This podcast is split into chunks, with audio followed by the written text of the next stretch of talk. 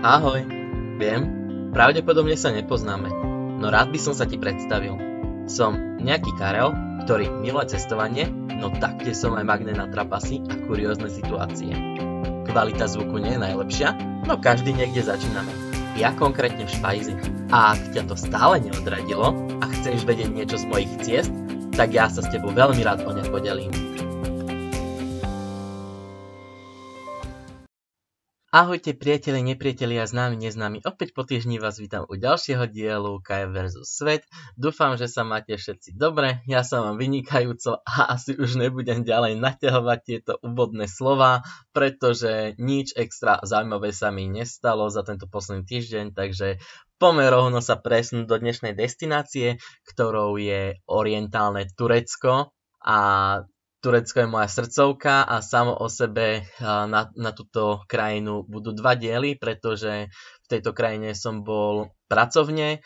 Tento diel bude najmä o animátorstve a ten ďalší bude zasa o tom, ako som tam robil sprievodcu. A poďme teda rovno na to. Takže ako som sa vôbec dostal do tejto destinácie, prečo zrovna Turecko? Tak eh, to by aj veľmi mňa zaujímalo, pretože ja som si ju sám nevybral, ale cestovná kancelária ma sem zaradila, s ktorou spolupracujem a keď už som bol na školení, tak sa nás aj tak pýtali, že keď už by nás mali zobrať, tak kam by sme teda chceli ísť a kam by sme nechceli ísť, tak ja som im povedal, že mne to jedno, zaradte ma kam chcete a jednoducho ma zoberte.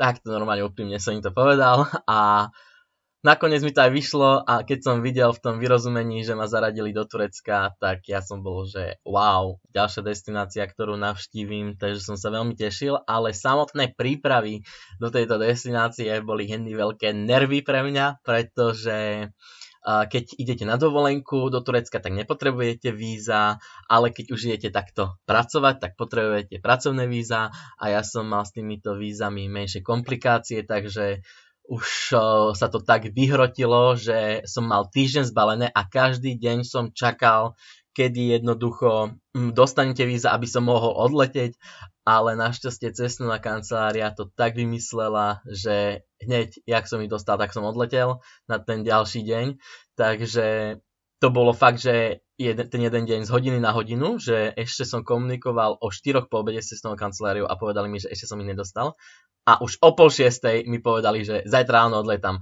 Takže vtedy mi padol balvan zo srdca a som si povedal, že yes, konečne. No a poďme teda k samotnému odletu a k prvej noci lebo na túto prvú noc nikdy v živote nezabudnem. A asi ani moje dve kolegyne, Editka a Ninka, ktoré srdečne pozdravujem. A teda, keď sme mali odlietať, tak sme sa teda všetci stretli na letisku, kde sme sa aj tak spoznávali, lebo tak samo o sebe my sme sa videli maximálne na školení, tak sme zažili veľmi veľa zábavy, či už pred odletom, ale aj počas odletu. No ale keď sme prileteli, prišla tvrdá realita a to takým štýlom, že našťastie naše kolegyne delegátky nás dostali bez problémov na hotel a tu vznikali menšie komplikácie, nakoľko to bolo z hodiny na hodinu, tak poriadne hotel nezaregistroval o tom, že by sme mali prísť, takže sme čakali dve hodiny na recepcii, ale nejako na dobrej nálade nám to neobralo, stále sme boli v pohode a teda jeden človek si nás po tých dvoch hodinách teda zobral a že nám ide ukázať, že kde budeme bývať. No, to bola samo o sebe veľká sranda, pretože hej, Kajo predstava, pozitívne myslenie, že budeme bývať niekde na hoteli, hej, ne, nebol som akože nejako extra uh, rozčačkaný, hej, že budem bývať na hotelovej izbe, ale že budem bývať jednoducho v hoteli a že v nejaké, nejakých tých zamestnaneckých izbách, kde možno bude jedno malinké okienko, hej, ak nie pivnica, takže teda sme išli po tých útrobách toho hotela cez rôzne šatne a ja neviem čo a z ničoho sme sa dostali na parkovisko a ten e, človek, ktorý si nás e, zobral, že nastúpte do auta a ja v tom momente, že samozrejme Kajo hrotil, že už som sa prežehnával, že ma ide predať na orgány a neviem čo. A, ale áno, samozrejme, musel som to hrotiť. Tak a, sme teda nastúpili do auta a išli sme asi cca takých 7 minút autom a vysadil nás niekde uprostred role, kde sme mali výhľad na nejaké hory a tam bola ubytovňa. Tak e, som, hej, ešte stále pozitívne myslenie, že dobre teda, síce budeme bývať tu, ale určite bude nejaká tá kývadlová doprava, hej, kto, do toho hotela uh, zaobstaraná, takže fajn. A prišli sme tam, do tej, do, do tej ubytovne, hej, dali nám kľúče od izby, prišli sme do tej izby. Samotná izba bola v pohode, ja som sa nesťažoval a bola plne zariadená, ale v takom slova zmysle, že v skriniach bol oblečenie, všade boli kufre s oblečením, v kúpeľni bola kozmetika a jednoducho vyzeralo to tam, že tam niekto býva. Tak sme teda s tou vratnicou komunikovali, že teda asi tu niekto býva, že asi sa pomýlili, že nám dali zlý kľúč od izby. Oni, že nie, tu budete bývať. Tak, my sme mu sa mu snažili polopatisticky vysvetliť, že tu ale niekto býva, tu majú oblečenie. Odrazu už nerozumel, lebo bol z Uzbekistanu. Tak uh, sme teda boli v nervoch a sme sa tak teda veľmi nalahko vybalili a celú noc sme, ne, sme nespali a čakali sme, kedy nás odtiaľ niekto fakt, že vyhodí a nestalo sa to. Takže sme boli radi a potom teda na ďalší deň sme to teda išli riešiť, že čo aj ako. A riešili sme aj po podmienky ako pre animáciu s tým hotelovým šéf animátorom. No, ak by som ho mal popísať, tak nejaké pekné slovo na ňo extra nemôžem povedať, ale to je, to je len môj subjektívny názor, pretože my sme si jednoducho nesadli a asi to nebudem ďalej rozoberať. Jednoducho sme si nesadli tak aj vždycky, keď sme niečo potrebovali od neho, tak išla moja kolegyňa Editka, alebo na tú mal menšiu slabosť, takže sme boli radi, že aspoň ona niečo vybaví.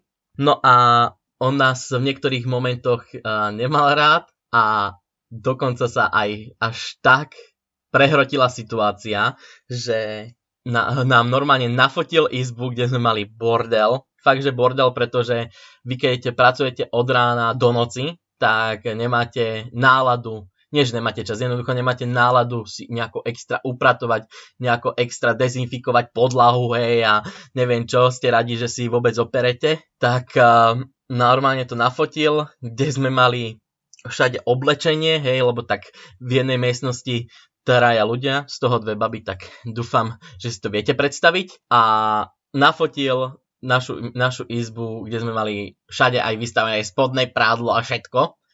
A poslal to vedeniu cestovnej kancelárie, že toto je moc.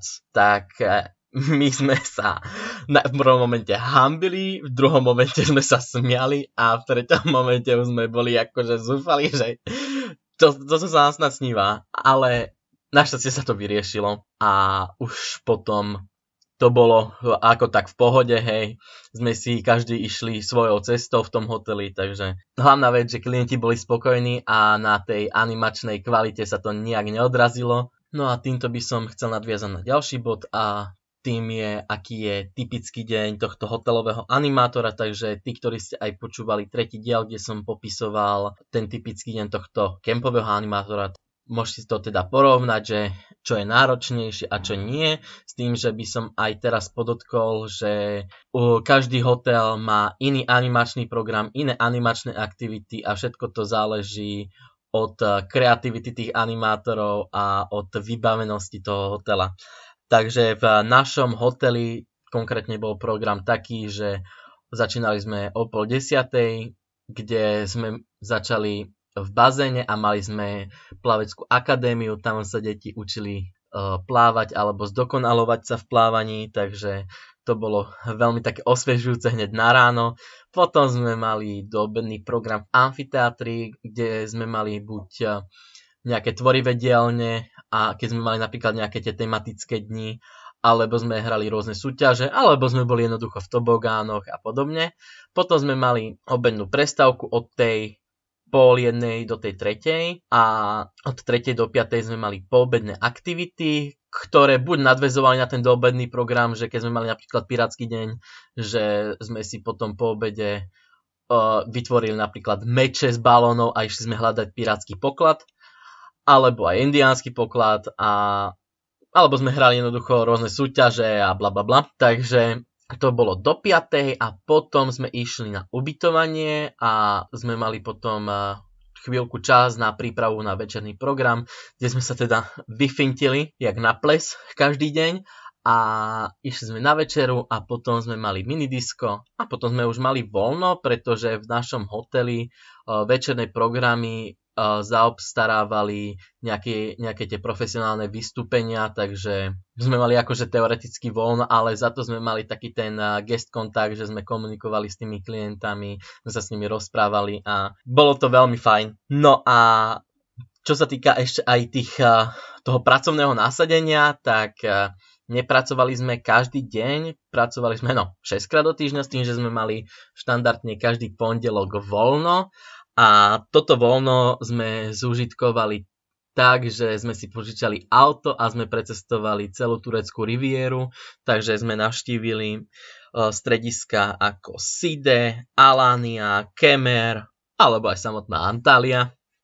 A v Alanii mám veľmi zaujímavú a humornú spomienku a, a to tá, že sme si teda zajednali auto, pre, sa mi zdá, 4 alebo 5 osôb, teraz si presne nepamätám. A išli sme teda a ja a moje dve kolegynky z hotelu, potom sme ešte pribrali ďalšie dve kolegyne z ďalšieho hotelu, plus ešte moju kamarátku, ktorá bola vtedy na dovolenke No a vydali sme sa teda do Alánie, konkrétne na hrad.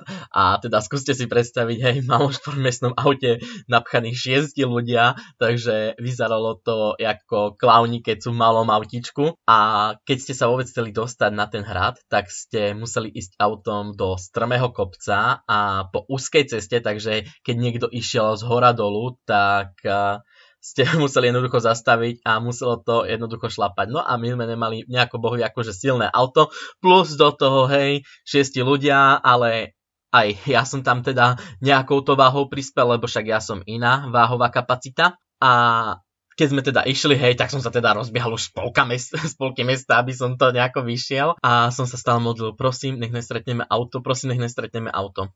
Samozrejme, čo sa stalo? Stretli sme auto, musel som zastaviť a teraz vznikla tá najväčšia komplikácia. Ja som to jednoducho nevedel rozbehnúť. A za mnou už boli auta, trúbili, všetko, vie, viete, už bordel sa tam robil. A samozrejme všetci sa smiali, hej, ja ako vodič som to bral úplnou vážnosťou, plus ja keď som to hrotil, tak ja, že páne Bože, toto je hamba na 100 rokov. Takže ja už som v tej, v tej úzkej ceste robil malinké serpentíny, aby som to nejako rozbehol. No tak, toto bol zážitok naozaj unotutý. A niečo takéto podobné, samozrejme zase dopravné, sa mi stalo v meste Kemer a to už bola noc, žiadne autá, nikde nič, to bolo asi jediné šťastie. A pred odbočkou na diálnicu, aby sme už išli domov, bol jednoducho kruhač. Čiže na tom kruhači človek musel ísť doprava. A moja kolegyňa ro- mi robila navigáciu, no lenže jej uh, kotie reflexy v tú pokročilú nočnú hodinu nejako nefungovali na 100%, takže som bol v polke toho kruháča a povedal mi, no tam sme mali odbočiť.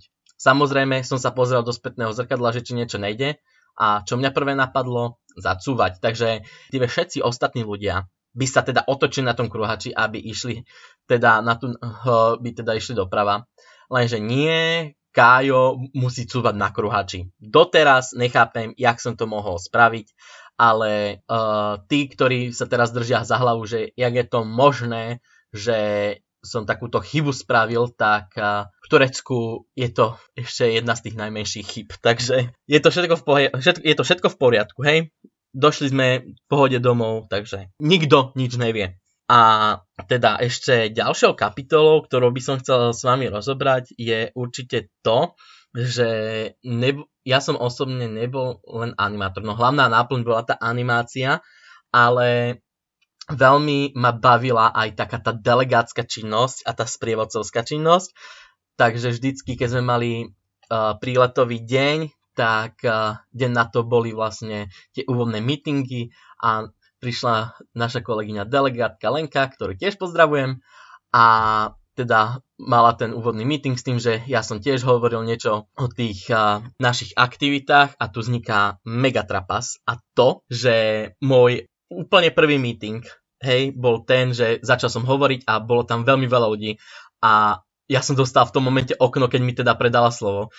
Takže v mojej hlave uh, sa dialo to, že mi mozog hovoril povedz, hlavne aby si deti nosili na aktivity vodu. A čo povedal Kájo?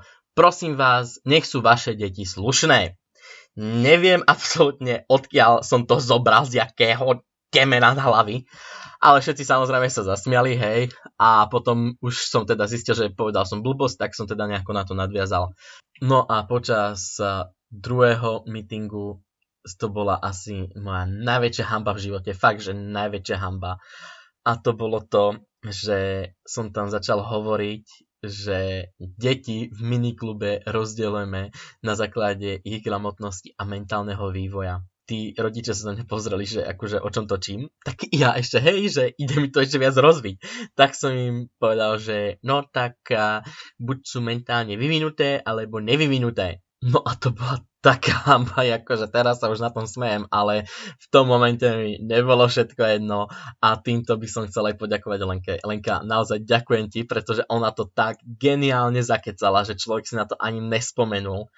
Ale už po tom meetingu som si uvedomil, že dobré, to už teraz nie je niečo v poriadku, jednoducho som si priznal v hlave to, že neviem poriadne rozprávať pred ľuďmi, ale som si teda aj povedal, že keď chcem tom pokračovať, tak sa jednoducho to musím naučiť a zdokonaliť sa. A postupom času sa to aj udialo, takže už mi nerobí problém rozprávať pred ľuďmi, rozprávať do mikrofónu, takže je to teraz všetko na poriadku a jak má byť. Samo o sebe ešte som si aj pričuchol, teda ako som spomínal k tomu sprievodcovstvu a každý štvrtok som mal tu čest ísť a sprevádzať ľudí do delfinária, bol to pre mňa veľký zažitok, lebo každý štvrtok vidieť delfínov, tak to je úplne, že wow. No a potom mi to karma vrátila takým štýlom, že boli tam rôzne tie, uh, nazvime to, aktivity a také, také tie zábavné šovky, ja neviem, že dajú im tam rôzne fidlopty tým delfínom a oni to s chvostom vyhadzujú do publika.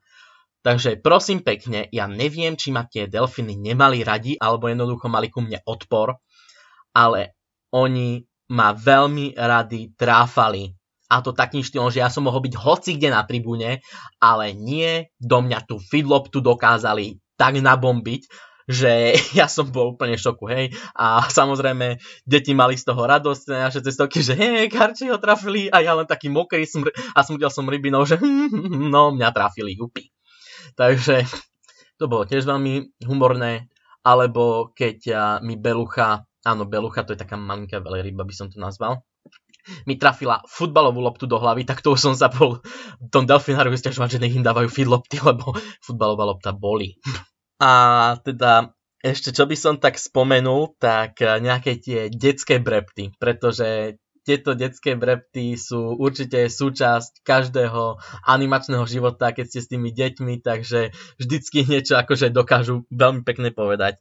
A uh, my sme mali deti, nazvem to fakt, že v inej časosfére, pretože uh, raz sa mi stalo to, že mali sme malé dieťa a za mnou prišlo a že Karči, Karči, mne niekto roztrhal tričko a kraťa sa. A ja, že pre Boha, že čo, kedy, že, a, že čo sa ti stalo? No bol som na minidisko a jedno dieťa mi to jednoducho roztrhlo. Ja, že a kedy sa ti to stalo? Zajtra. A ja tak pozerám, že aha, tak zajtra sa ti to stalo. Dobre. Alebo hej, ďalší trapas, takým štýlom, že mali sme narodeninovú oslavu, hej, zajednali sme všetko tortu a podobne. A jak uh, sme mali veľmi veľa detí, tak mne už sa trošku milili mena.